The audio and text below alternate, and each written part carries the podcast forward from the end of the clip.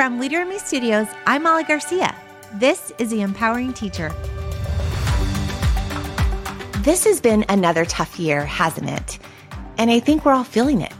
We're tired, and some of us really tired, and some of us, honestly, just straight burnt out. It doesn't start out this way. For many of us, we begin our year renewed and ready to take on the world. And yet, it's in this space between the beginning of the year and our never-ending to-do list that we have this real push and pull on our hearts, where we want so much for our students and feel like we don't have enough time to do it all. It's this pattern that we can fall into where we unintentionally neglect those areas of our life that truly honor balance and renewal. It's real. And it's where we're going today in our conversation with New York Times bestselling author and president of Franklin Covey Education, Sean Covey. Sean, welcome back to the Empowering Teacher podcast. Thank you, Molly. I'm so glad to be back. Thank you. Thank you. It's an honor to share space with you today. And I want us to embrace our conversation today. You know, educator wellness has been a hot topic for sure over the past two years, certainly. And we also know it's it's not a new topic for education at all. I mean, honestly, it's a part of my coaching every single day. Every time I'm on a school site, whether I'm working with grade levels or our support teams or administrators, and some are feeling so overwhelmed that they can't even begin to think about carving out time to take care of themselves. And this is why I hope every educator puts this episode on replay, because we're going to address how Habit seven, Sharpen the Saw, can bring us some clarity around the power of making wellness a priority and doable strategies that our educators can do now. Since this is our hope for our work today, Sean, anything you just want to say to our educators before we begin? You know, the work that you're doing in education, outside of the work that you do in your own homes with your own families, the work you're doing with students is the most important work going on in the world. And you know the impact you can make on the lives of students just by the way you treat them and by identifying needs and responding and so on. And that makes you feel like you don't want to waste any time on anything else other than helping your students. You know, but the reality is, as we've all learned so many times and always have to relearn, is we can never be too busy driving to take time to get gas. And it's sharpening the saw is just so vitally important, especially with extra pressure and everything that COVID has brought with it and the stress of that. It just makes it, you know, more stressful. And then you feel like when you get more stressed, typically we say, oh, geez, I really don't have time now. But we've also all experienced what happens when we get burned out. We just don't think as well. We're not as kind. We can um, sometimes lose our cool. You know, you just don't come through as well as you, you typically can. Molly, I recently had an experience where I was totally burned out and I took a vacation to Hawaii and I didn't feel like I had time, so I didn't want to do it. I actually did not want to go. My wife kind of made me go, and it was with my siblings. And so finally I just said, okay, I'll go. And after about three days, I finally was able to let loose and relax for the first time in a long time. I'm telling you, coming back, even though I got behind on some things, coming back, boy, my clarity of thought, my decision-making, my just sense of well-being, it had improved so much that I thought I've got to always find time to take breaks, to go on vacations, to sharpen the saw, however, you know, whatever ways I might find. But I, I have to do that. I just was reminded one more time about the importance of it. I love that example, Sean, especially when you share you didn't want to go. Like, even to hear you say it, it made me chuckle a little bit, like, you didn't want to go to Hawaii, right? It's that whole idea of the dedication and the passion to the mission. And I think teachers can relate to that. I'm even thinking of, like, they don't want to be out for a sick day. They don't want to be out for anything, a doctor's appointment, because they know that the mission of saving lives and changing lives is so empowering and life-changing. And to also hear you say when you came back, although it took you a while to just unwind and just remember the importance of why you were going and, re- and feeling renewed, the clarity. And I think that's the foundation of our conversation today is Habit seven, how we can use that as just a foundation to our own wellness. And I would love for us to begin by defining what Habit seven, Sharpen the Saw, is for our listeners. Maybe a reminder for those that are within our Leader in Me schools, but also an introduction for those that may not be familiar with it. Yeah, well, it's just the metaphor, you know, sharpen the saw is a metaphor of, my dad tells the story of a man walking through the forest and comes across a lumberjack that's sawing down a tree. And he says, to him, "Hey, looks like you're going at it. What are you doing?" He goes, "Oh, I'm trying to get this tree down." "Well, how long have you been at it?" "A few hours." And then he notices that his saw's dull and says, "Well, maybe if you took time to sharpen the saw, you could go a lot faster." And he turns around and, and the lumberjack says, "Well, I'm too busy sawing to do that, so I'll just have to keep going." The idea is, if you were to take a few minutes, uh, imagine there's two more hours left to saw down that tree. And he's thinking, it's going to take me fifteen minutes to sharpen the saw, and I don't have that time.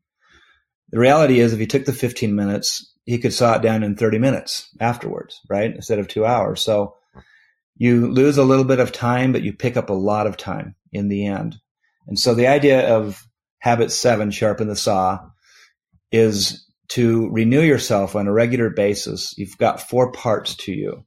We do as humans. We have a body, the physical. We have a heart, the social emotional. We have a mind, the mental.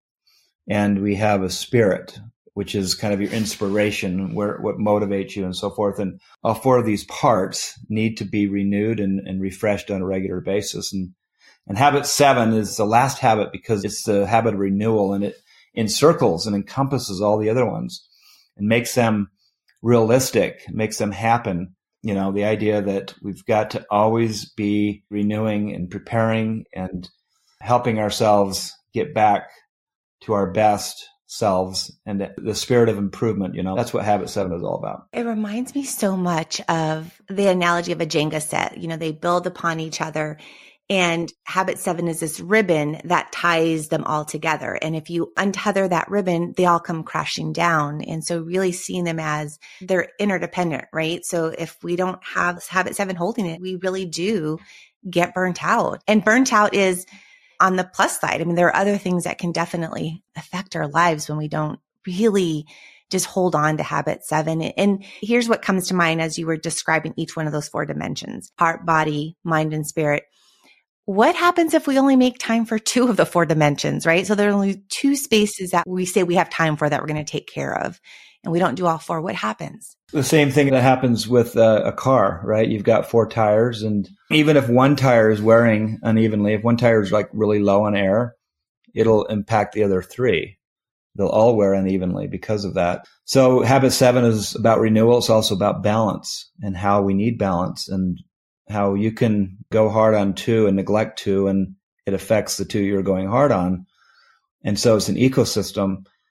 And if we're, for example, going really hard in some areas but neglecting the body, it catches up to you and you just don't feel well and you just can't think as well. If you're going really hard just producing and working, and this is the one I struggle with, and we don't continue to renew and improve our minds, so continually reading and staying up to date in your profession, going to conferences, and the, you know, getting better all the time mentally in that area, that can impact you, right, in a negative way. So they're all important. You've got your body, which is your health, your stress levels, and your sleeping and eating and dieting and exercise and so forth. That's important. You've got the heart, which is relationships, right? And keeping those renewed and spending time with the most important people in your life. And that can get neglected so easily, right? Because you get so busy. Any one of these that you neglect over time, not immediately, that's what makes it hard sometimes, but over time, it'll have a negative result. I remember being at a coaching day, and there was this aha question that was asked. And I thought, oh my gosh, what an opportunity for us to look at these four dimensions, just kind of interwoven with each other. The question was, it was a great question. It was like, how do I have time to address these four dimensions? They were seeing it as in isolation, right? Like I now I have my body time, I have my heart time. And the group of teachers that were around the table were amazing, because they talked about how they could actually integrate all four of those dimensions, right? So I can go walking with a friend while building the heart and those relationships. And I'm also working on my body. So what words of wisdom would you have to say about, you know, just are they done in isolation? Yeah, well, sometimes they can be. And I think it's really smart when you can do them together and combine two or three, sometimes all four. You know, for example, my big goal this year is to spend an hour a day in professional development, right? So an hour I don't have. So I'm trying to find it, but I just know that I just feel like, you know, if I do this a year from now, I'll be in a much better spot in my profession than I am right now. And I've got to find the time. I've got to just figure out how to organize myself accordingly. But then I thought, because of COVID, I've been sitting a lot more than I used to. I'm on Zoom a lot more than I used to be. And then my daughter got me into this ten thousand steps a day thing. You know, I'll go all day on Zoom and get two thousand steps in. So I've come up with this idea that I'm starting to do now, which is I listen to audio tapes while I walk, right? And I'm taking these walks in the day and at night and in the mornings. I've got books that I'm going through now that I didn't have time for. So I'm finding time to do both at the same time, right? And that's a good example. And you could also, you know, I, my wife and I are both busy and we struggle to find time together sometimes. And this is a, my most important relationship. And so going on walks with her, right? For example, and we're starting to do that and other things. And if you think about it, you can find ways of overlapping the different dimensions so you can be more efficient with your saw sharpening. I love that. Efficient and intentional. That's such a beautiful marriage of those two ideas coming together. I'm so grateful that you gave that example because I'm channeling my inner educator where we can say things. It's almost like a broken record that plays over and over again. I just don't have time to take care of myself. And you gave that exact same example. And I'm thinking, what do we have to do intentionally to shift our paradigm? Because it's so easy for us to fall back into that record. Yeah, it is. Well, I think that, you know, sometimes just hearing it can spark that idea. I know that when I go to a conference or something, I typically will say to myself, okay, I'm going to come away with two things I'm going to do differently. Not forty. Yeah, yeah. But two. And if I'm kind of listening for that, I'll usually hear one or two things that can be a, a big new thing that sets me off in a new direction. So I'm hoping if you're listening to this right now, that the truth of Habit seven, Sharpen the Saw, will resonate with you, that you just cannot neglect this and that you'll be better off if you take those fifteen minutes, so to speak, than that example I used earlier to sharpen your saw and watch what happens. And just the time that you lost sharpening the saw will be made up in spades that very day sometimes, right? So I think that's one thing, is just a paradigm shift. Another one is just to start, just begin it. You know, as Goethe said, whatever you can do or dream you can, begin it. Boldness has genius, power, and magic in it. And the idea that just starting to do something and seeing the benefits, right? Starting with the one thing. I know my daughter was just kind of in, kind of in a funk. She's twenty-five. She graduated from college a couple of years ago, and she's had two or three boys propose to her, and she said no. She just, she's not ready to get married, and she just wasn't feeling good about things. And she started to realize her sleep schedule was really messed up, you know. She really changed her life by going to bed early and getting up early, that one thing. And she read this article by this gentleman who just said, if if things are really messed up in your life, try this one thing. Go to bed at ten thirty and get up at six thirty. Do that for thirty days and watch how your life will improve. So she started out on this uh, quest to, you know, get good sleep. And she always tries to get seven plus hours. And she makes it a priority. And it's really helped her tremendously kind of feel better about herself, about her life, to get more grounded. So that's one thing I'd encourage as well, is just, you know, what's the one thing that if you did in the area of sharpening the saw, whether it's physical, mental, spiritual, or social, would make all the difference? And just commit to that one thing and start doing it. It might be, I'm going to have a weekly date night with my spouse or partner. Or, you know, I'm going to go to bed early and get up early. Or I'm going to start having a green smoothie every day, whatever it might be. That one thing could spark other things. Even that word in itself, the one thing, could help kind of shift that paradigm because it doesn't become overwhelming. I'm not trying to do all things all at once, but I'm going to slowly take that one thing that I think will have a great impact and kind of reap the benefits of that. And then when it's natural, it makes sense to add that on. And, you know, I think about just the daily schedule of a teacher. What are some of those daily practices that our teachers can do to keep winning that daily private victory in their day? What are some daily practices, Sean, that would help out? Yeah, well, I'll, I'll share a few then. And Molly, I know you're coaching our principals and teachers all the time. So I'm going to ask you to share a few, okay, from what you found as well, since this is a dialogue. Yeah, I love that. Finding time before school and after school, first of all, right, is finding moments where you can have some private time and some thinking time. I find for myself, I, I try to spend twenty minutes every morning just kind of thinking about the day and planning and prepping. And I just find if I do that, it makes such a difference. The days go so much better, you know? And I typically do that. That's just kind of my quiet time. And I've just I've always found twenty minutes. So I think finding your own ritual before the day begins is really important, because once the day begins, you're into a lot of crises. I think also during the day, finding little breaks. For me, I set apart fifteen minutes be- between meetings. Sometimes I know with a, with a teacher, you often don't have that break. It's just uh, thinking through your day and saying, is there, are there little moments of the day where I can go sit in the back room or sit in the lounge and call my mother or relax or, you know, have some downtime, some quiet time.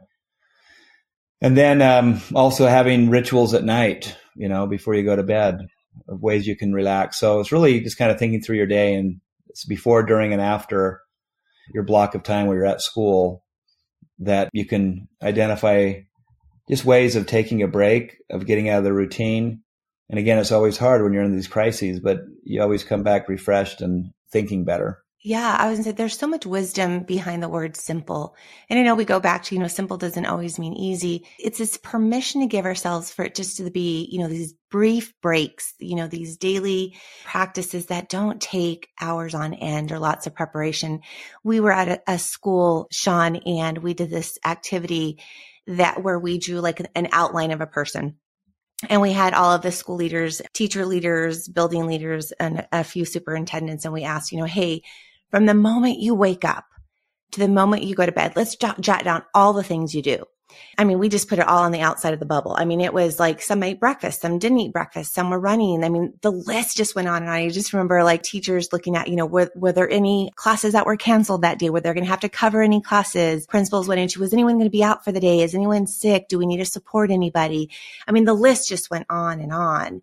And as we sat back and we looked at all those words that were surrounding that imaginary person, we said, now I want you to think about that one child that lays on your heart before you go to bed, or the child that you just think about when you get to school, you worry about them.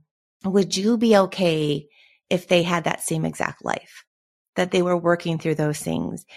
And it paused everybody in the room for a minute thinking, that's a lot of burden to put on a child. And how do we help to model a better balance in our lives? And so they started to, to kind of just bring these ideas of small little pockets of wins that they could do and modeling. One of the great things about our educators that, is that they know the strongest strategy we can bring into a school building is modeling. And so that kind of started the conversation, or were those small wins that they can model within the classroom. You know, everybody taking a water break, everybody standing up and doing an infinity walk together. Okay, we're going to walk down the hallway and I want you to think of, you know, one great thing that you bring into the world, and I'm going to high five you when you come in the classroom, you're going to share. And the other part is it's a collective effort. So how can we together as a team, and you know, a lot of teachers set some great team goals of we're going to walk for the first ten minutes of our lunch together as a team and just laugh. We're not going to talk anything about school. We're just going to laugh and tell, you know, a, a great funny joke that's going to bring us to some joy in our hearts. So going back to that wisdom you brought into our conversation of just making them small,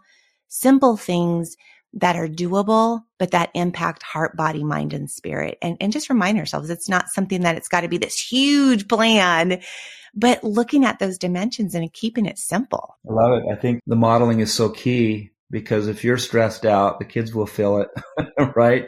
And I can think about a time when my kids basically said to my wife and I, you guys are too busy and you're running around too frantic, and it doesn't seem like you're happy. It really hurt me. It just hit me really hard, though, that the best thing I can do for my children is to model balance and happiness.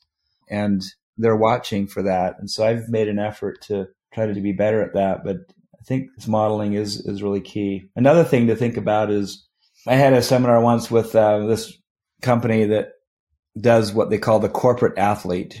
They've written a lot of articles through the years, and it's just all about, you know, how you perform best when you're at work. And they do a lot of comparisons. These people that formed this company were uh, famous athletes before, you know, And they just did all these comparisons with like different sports and how everyone has a ritual for gathering themselves. Think about a tennis player, right?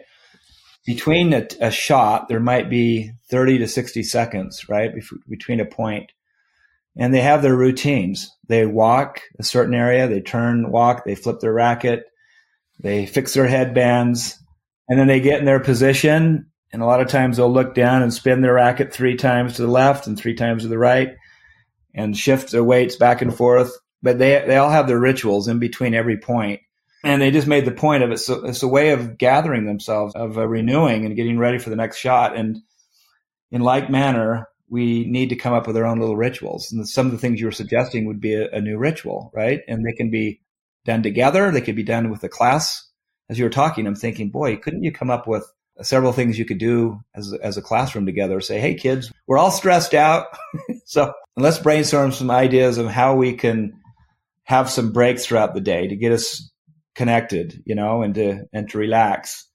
And I'll bet you could come up with a number of really cool ideas. I love that teaching is a collective process. I mean, we need each other as professionals and colleagues, and we need each other as students. I think when we can model that conversation and, and jumping in there, that analogy of a ritual, you know, what's resonating for me, Sean, is, you know, when you talked about the player kind of having their little routine before each play, so to speak, it didn't take long. It didn't take the whole game, but it was enough to get them in the right mindset to move forward, which a game has lots of challenges, right? So as you navigate through that and being able to lean into that ritual, which brings me to how can we use Habit seven? There's a lot of power in sharpening the saw to help us navigate those challenges that are just part of our profession. How do we use Habit seven to help us navigate through that effectively?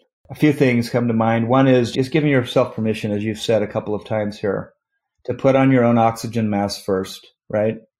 Before you put on somebody else's, I think is so key. It just starts with that paradigm that this is an important thing and it's okay to be balanced and it's okay to take time for myself. And there are seasons of imbalance, right? And sometimes you need to go really hard for a week or a few weeks, but it's really hard to do months of imbalance or a year of imbalance, or to say, I'm going to go hard from September through May, and then I'll rest in the summer, right?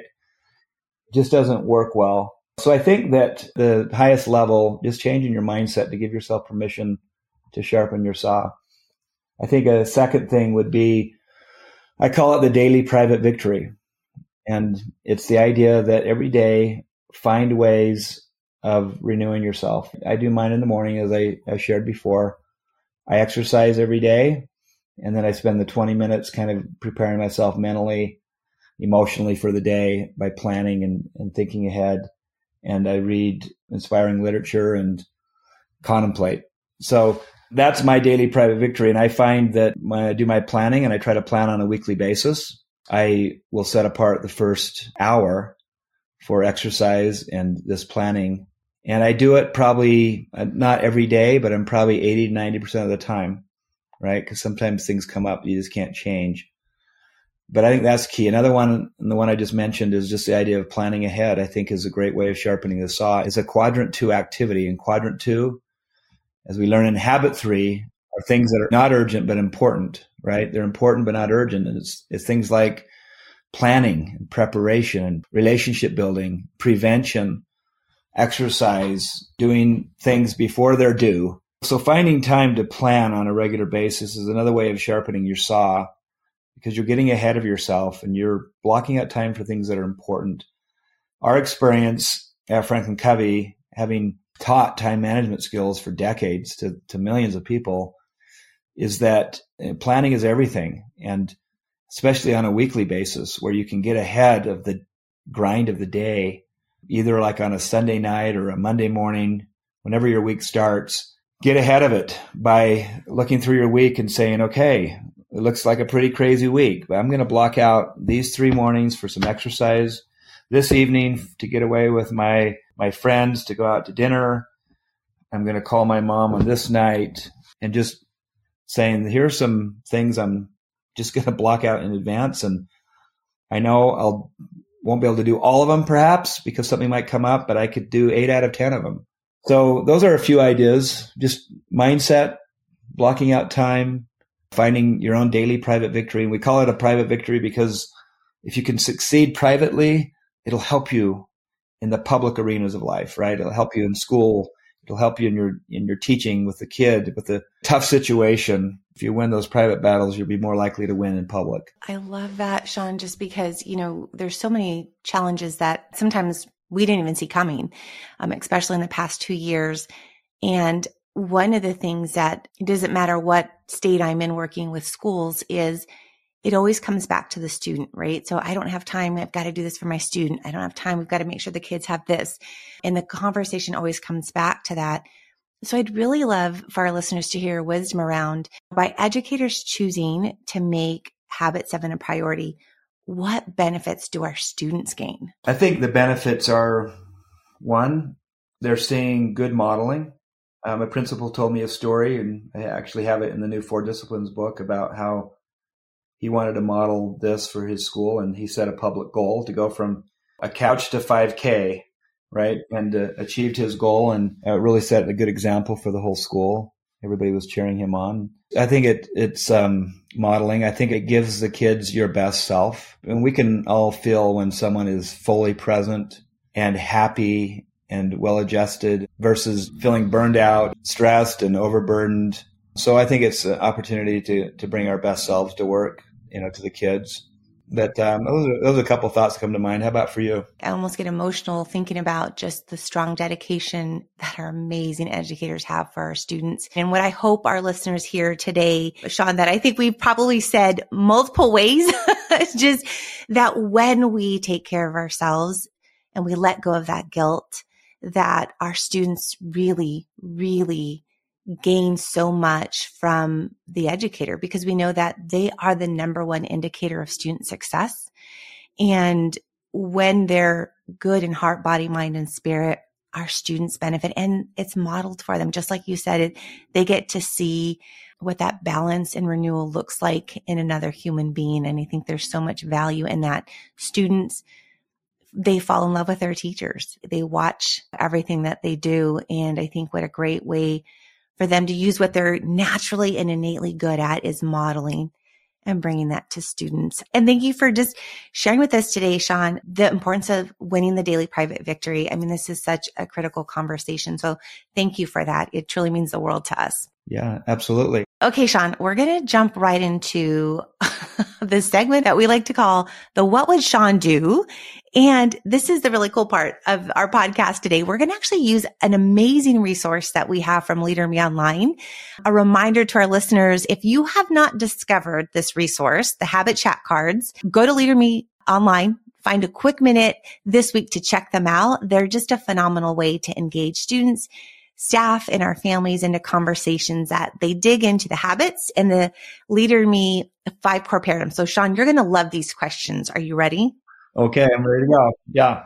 All right. So when you answer these, I want you to think of like the power of students having this in their hands too. It's just great. What made you smile this week?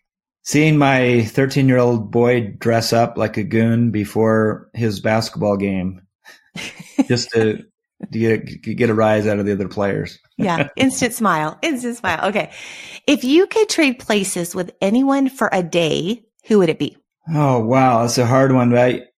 I'd say uh, what came to mind is President Zelensky of Ukraine, because I, we have uh, Leader in Me is going in Ukraine, and we had a meeting with him six weeks ago about taking this country wide, and I'm just crushed to see what's happening. And I've been praying that this President Zelensky and his family will make it out alive. So I'd love to relieve his burden for a day. Mm, yeah. Yeah. That speaks to the heart for sure. Yeah. Yeah. All right. What is the number one quality that makes someone a leader that you would want to follow? Affirmation. They mm. believe in you. Mm-hmm. Um, so much power. Yeah. My older brother, Stephen, is my, when N N asks who's the leader you want to follow, I say it's him, because he's so good at just affirming you and believing in you, and you can feel it. You'd, you'd run through a brick wall for him. Yeah. And it's so great to see that quality, Sean, in so many of our educators today, that affirmation piece of seeing worth of potential in students, in teachers, in everyone in their school community. They're aligned right to what you're seeing and very aligned to your brother and his work as well. So love that. That was your response for that question. Sean, of course, thank you for just having some fun with us. And everyone, we'll be right back with some more greatness from Sean in just a moment. Are you wanting to start implementing student leadership roles on your campus? Or do you have leadership roles at your school but are having a hard time with follow-through? I'm Hillary Bloomfield, Education Solutions Partner based in Utah. This video's been around for a while, but it's one of my favorites. It gives you an inside look at how a few schools started implementing student leadership roles, got the teachers excited, and how it impacted their students and school community in a really empowering way. It's called Student Leadership Roles. Check it out on Leader in Me Online. Welcome to the Paradigm Pause.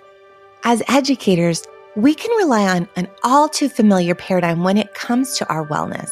It's that internal dialogue that tells us we don't have time to take care of ourselves. When we nourish our body, heart, mind, and spirit, we're equipped to rise to the challenges of our profession and fully be present for our students. What would happen if we let go of the grand expectations of what we think self-care is and embrace the small daily routines that can make all the difference in the world? Today, Sean invites us to choose one thing, not five, but one, that can make all the difference in our professional and our personal lives. When we begin to shift our paradigm, to look at the small wins and our daily private victory, we can create a routine that's doable, one that we can even share with our students. What do you say? Let's try it out. Take one simple routine or practice that's doable for you. Start there. And notice what begins to happen. Welcome back, everyone. As you know, we always end our podcast episode with one doable action step or strategy that the empowering teacher can take right back to the classroom. So, Sean, keeping our focus on the power of Habit seven, what is one thing our teachers can move forward with today that will have a great impact? My one action, if I had to narrow it down to one.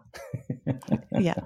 Okay. On what teachers could do to sharpen the saw and to work on habit seven, and I'll get really specific here, is develop a good sleep schedule. Seriously. Mm. It's one thing that is hard to do, but I'm, I'm telling you, if you will think about it and say, I need X amount of sleep every night, make it a priority. And generally speaking, try to go to bed earlier and get up earlier. I mean, it's a better, I think uh, early to bed, early to rise is a good principle. But I've seen this in so many lives. I recommend, I do a lot of counseling myself with couples and with individuals, and I always suggest this and have found great benefit from it myself, as well as watching other people. So just be saying, you know, you know what, I'm going to get seven hours a night, or I'm going to eight hours a night, or whatever it might be for you. It works for you. Make it a priority. And you'll find if you organize yourself around it, you you can make it happen. Yeah, I love the simplicity of that. And it's something I hear teachers sharing with their students all the time, making sure they get plenty of sleep. And right. What a great opportunity for us to model that simple, exactly. One doable action step we can do. Sean, thank you for sharing your genius with us today. And of course, a big thank you to our listeners. Keep shining. You've got this.